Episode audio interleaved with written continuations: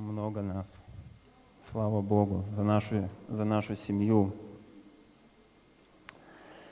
Мы с вами знаем, что каждый человек в жизни, который родился на этой земле, живет на этой земле, имеет потребность в своем Творце. И мы, те, кто сегодня в церкви, кто пережил Бога в своей жизни, мы можем разграничить, соответственно, да, эти, ну, нашу жизнь на два отрезка. Та, которая была до того времени, когда мы встретились с Богом, и которая после. И как мы можем сравнить ту жизнь? Наверное, и слов таких не подобрать, как-то, чтобы выразить состояние внутреннее, прежде всего, нашей души, нашего сердца, чтобы как-то ее описать. Можно описать ее так, что она может быть черно-белая, под каким-то, может быть, даже колпаком. Можно ее сравнить как с манекеном, который стоит, на который просто одевают одежду, чтобы было видно, как она выглядит на человеке, но на самом деле это не живой человек. Можно пытаться всячески охарактеризовать да, вот эту жизнь без Творца. Но когда мы с Ним встретились, мы ожили. Если сравнивать с колпаком, то это как будто да, сняли колпак, и мы увидели, что есть жизнь, что это не просто определенные вот э, какие-то рамки, границы, но есть жизнь. Но одним словом, к чему я хочу направить ваши мысли, что состояние и сердце человека, оно находится в поиске. И ничто не может так утолить вот эту жажду, эту потребность в чем-то, что до этого времени, может, даже не, человек сам не осознает, что это именно является Бог. Ничто не может удовлетворить эту потребность, как сам Творец, как тот, кто тебя создал, как тот, кто тебе дал жизнь, потому что она не просто случайность, но она э, под ведомом, э, по воле именно Бога, который управляет всей Вселенной и который сотворил все. Но я хочу перенести наши мысли, друзья, на церковь, на нас, верующих людей. На то время, когда мы с вами уверовали, когда мы с вами пережили Бога, как я говорил, когда мы увидели э, нашу жизнь, которая окружает нас шире, больше, мы родились свыше, от Духа Его. И как можно найти ответ, почему бывает так, что у человека, который в церкви, у человека, который верующий, у него нет чувства удовлетворения от жизни. Он в каком-то находится поиске. Он может сравнить свою жизнь как ту жизнь, которая стоит просто на месте, как нету никаких сдвигов. Он находит себя печальным, грустным. Он молится Богу, он находится в церкви – но у него нету, сам себе он дает ответ, что у него нету той полноты счастья. И его сердце по-прежнему находится в каком-то поиске чего-то большего. Но, казалось бы, он узнал Бога. И вы знаете, один из ответов на этот вопрос, который я как-то так переживая, знаете, в своей жизни определил, это когда человек не угождает Богу. Это когда в своей жизни он перестал угождать своему Творцу, своему Богу. Я зачитаю это Евангелие от Матфея, 19 глава.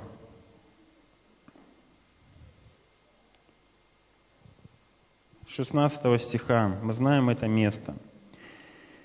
И вот некто, подошед, сказал ему, «Учитель, благий, что сделать мне доброго, чтобы иметь жизнь вечную? Он же сказал ему, что ты называешь меня благим? Никто не благ, как только один Бог. Если хочешь, если же хочешь войти в жизнь вечную, соблюдай заповеди. Говорит ему, какие? Иисус же сказал, не убивай, не прелюбодействуй, не кради, не лжесвидетельствуй, почитай отца и мать, и люби ближнего твоего, как самого себя. Юноша говорит ему, все это сохранил я от юности моей, чего же еще не достает мне? Иисус сказал ему, «Если хочешь быть совершенным, пойди, продай имение твое и раздай нищим, и будешь иметь сокровища на небесах, и приходи, и следуй за мною».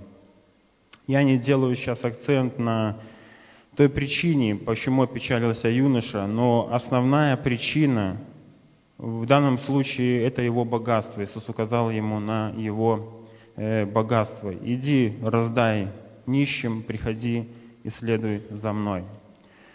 Но я хочу обратить внимание на то, что мы слышали уже сегодня в собрании, перед тем, как группа пела, на Слово Божье, которое Он посылает в нашу жизнь.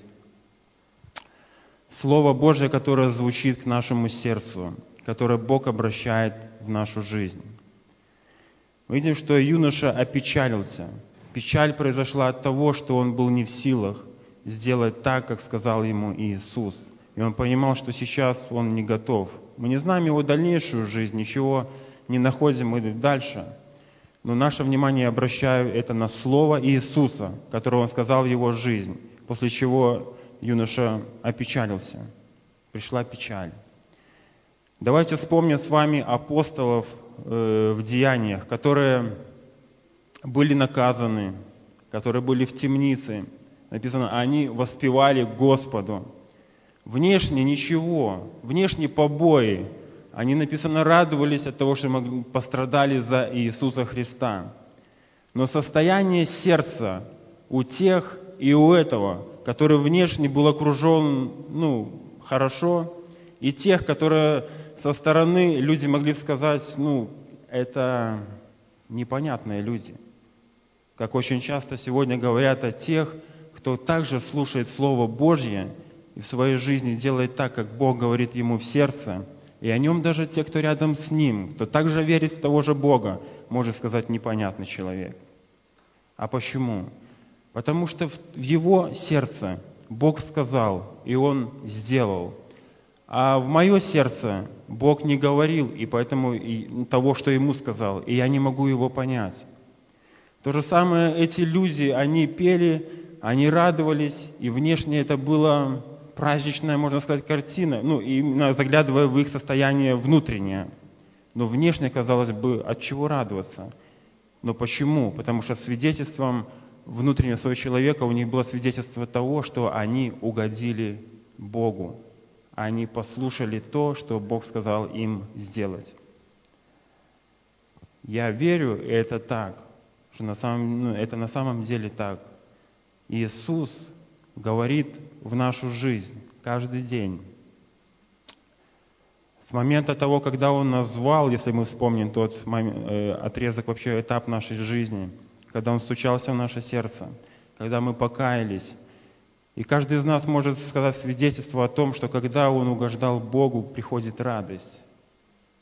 Непонятно, да, кажется, почему. Но когда ты делаешь то, к чему побудил тебя Бог, приходит радость. Но когда ты так не делаешь, приходит печаль. И ты тогда, естественно, что как-то выравниваешься, пересматриваешь, почему так. И таким образом Бог ведет человека в жизни – это, знаете, можно сравнить человека, который стоит на остановке и который ожидает своего транспорта, человек в жизни, да, он планирует свою жизнь. Говорит, я хочу вот так, я сяду на этот автобус или на тот или иной транспорт, и я поеду так в своей жизни и приеду туда, куда я хочу. Он садится, он едет. Ну, получается так, что он делает круг и снова приезжает на то же самое место, потому что никуда в итоге он не приезжает.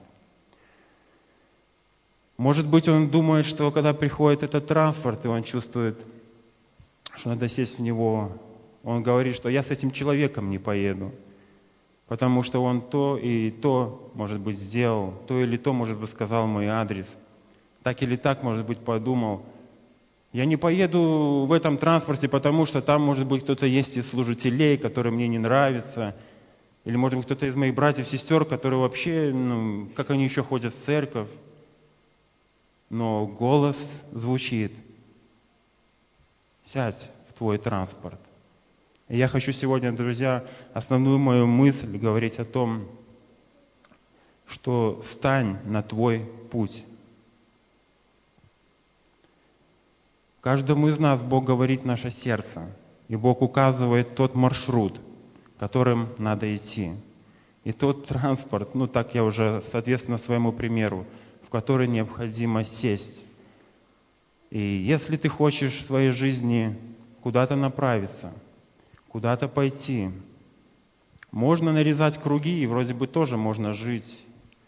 Но Бог говорит, что насколько небо, оно выше земли, настолько мои мысли, они выше мыслей ваших и пути точно так же. Потому чтобы туда дойти, чтобы туда прийти, нет другого просто транспорта, пути, маршрута, как только услышать, что Он говорит, и сделать так, как Он говорит мое сердце. Оно не начинается с чего-то, знаете, такого большого, великого, что сразу надо поехать, может быть, туда или сюда, сделать то или то. Оно проявляется прежде всего, может быть, как нам даже покажется, в таких небольших вещах. Но когда ты понимаешь, что это Бог говорит тебе, сделай то или другое. Это Бог говорит, прими в своей жизни решение, может быть, то и другое. И так как мы разные все с вами, абсолютно разные, и по внешности, и по всем другим характеристикам, у каждого из нас разный маршрут. Но тот маршрут хорош, и та жизнь благословенная и счастливая, когда она направлена именно Божьим маршрутом. Место Писания еще хотел бы зачитать с вами вместе. Это, знаете, это, это вообще это смысл жизни, это просто счастливая жизнь для человека, она заключается в этом – Евангелие от Иоанна, 10 глава.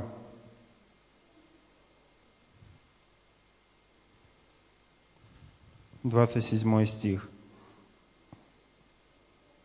«Овцы мои слушаются голоса моего, и я знаю их, и они идут за мною. И я даю им жизнь вечную, и не погибнут вовек, и никто не похитит их из руки моей. Отец мой, который дал мне их, больше всех, и никто не может похитить их из руки моей. Овцы мои слушают голос, голоса моего.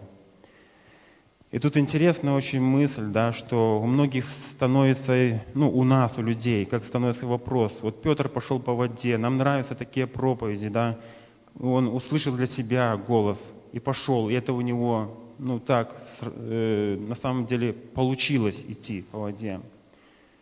И мы слышим, что тот или иной человек тоже рискнул, пошел. Но тот же самый голос, он же звучит и в нашей жизни, друзья. Он точно так же нам говорит, встань и иди, сделай то или другое. То есть Бог побуждает к чему-то, тот же самый голос. Но наше человеческое срабатывает, так как я? Я потеряю, может быть, то. У меня не будет этого. В моей жизни, может быть, будет не так, как я планирую, и мне кажется, вот так, как я планирую, вот это вот состоявшаяся жизнь. Но я повторяю, как небо высоко над землей, насколько оно выше, так Божьи мысли выше наших мыслей, и пути Его больше путей наших. Поэтому согласиться на Его зов – это, это просто дверь, это начало тому, что на самом деле запланировал Бог в твоей жизни в конечном итоге, что Он хочет воплотить в твоей жизни. Многие верующие люди, которые верные Богу, спустя большой промежуток времени, оглядываясь назад в своей жизни, они говорят, я и представить себе не мог, вообще не мог представить, что Бог вот так вот доверит мне столько в моей жизни, что Он столько сделает в моей жизни. Я даже не мог себе представить. Если бы мог кто-то сказать, то не поверил бы никогда. А почему? Потому что шаг за шагом, день ото дня, был этот шаг, когда его сердце, оно повиновалось голосу Божьему, который звучал в его жизни.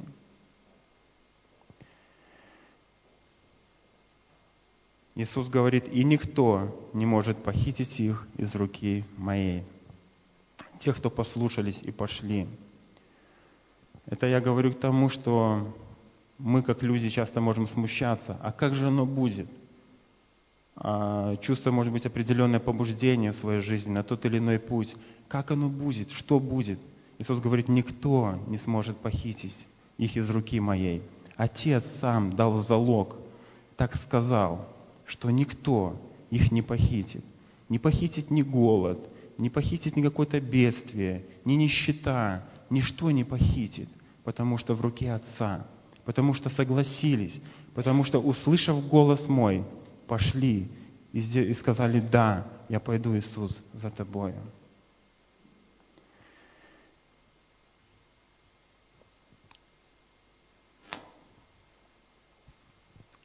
Пусть Бог благословит нас, братья и сестры, наши сердца,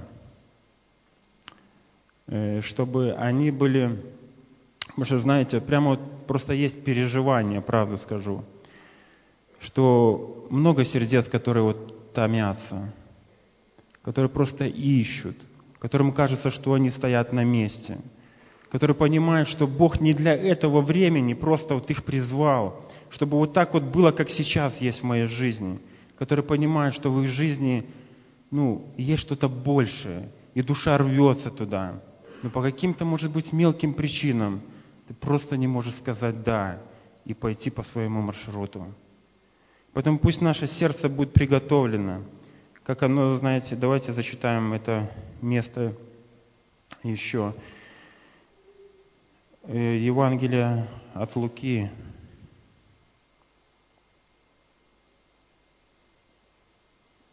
8 глава с 11 стиха. Вот что значит притча эта.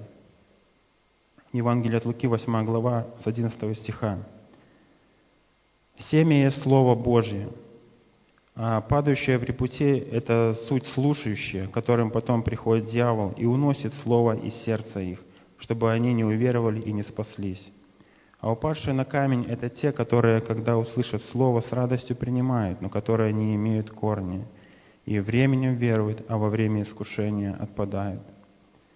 А упадшие в тернии – это те, которые слушают Слово, но, отходя заботами, богатством и наслаждениями житейскими, подавляются и не приносят плода. А упадшие на добрую землю – это те, которые, услышавши Слово, хранят его в добром и чистом сердце и приносят плод в терпении. Это уши слышать, да слышат.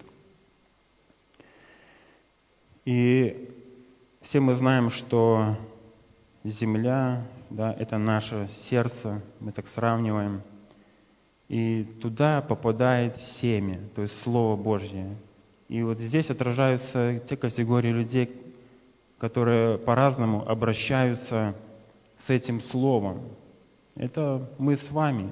Это не обязательно только те, кто еще не верит в Иисуса, кто только впервые, может быть, слышит Евангелие, это тоже так, но это и те мы с вами, которые по-разному можем относиться к тому Слову, которое Бог посылает в нашу жизнь.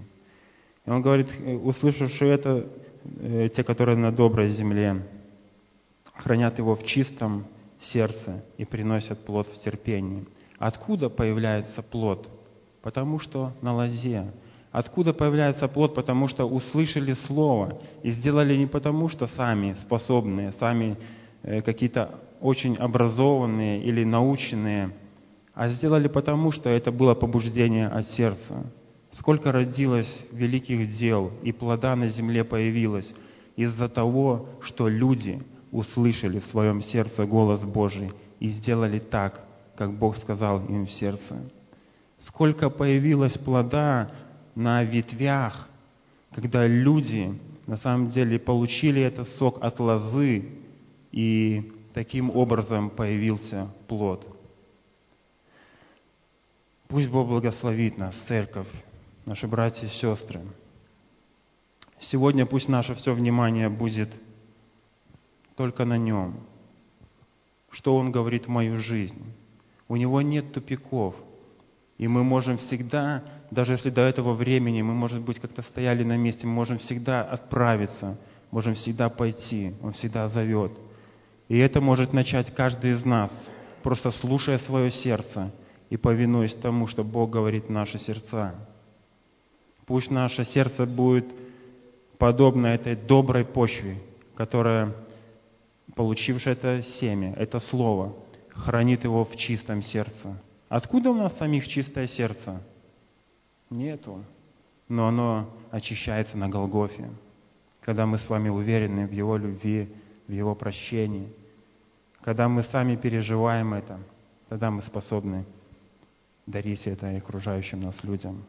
Друзья, я хочу сказать сегодня, что у каждого для нас есть наш маршрут, есть тот Божий план, великий Божий план. У Бога нету людей, поделенных на категории. У Него есть церковь, э, которая для каждого человека есть определенный Божий план, который Бог хочет осуществить в нашей жизни. И говоря о талантах, которые приносили, да, Бог дал тем два таланта, там три. Были те, которые не принесли, но были те, которые послушали это слово и употребили это. Как появляется плод в нашей жизни, когда мы слушаем Его Слово в своем сердце, имеем Его побуждение и делаем так, как Он говорит нам. Пусть Бог исцелит всякое раненое сердце, которое переживает такое состояние, даст силы, даст крепости, снова пережить Его любовь, обновиться в том, что Бог любит, знает. И даже больше того, Он ищет эти, говорит, уже в доме моем, а та, которая ушла, вот отошла в сторону, так хочу, чтобы она приблизилась ко мне. Это его сердце, сердце Отца. Пусть Бог благословит нас. Аминь.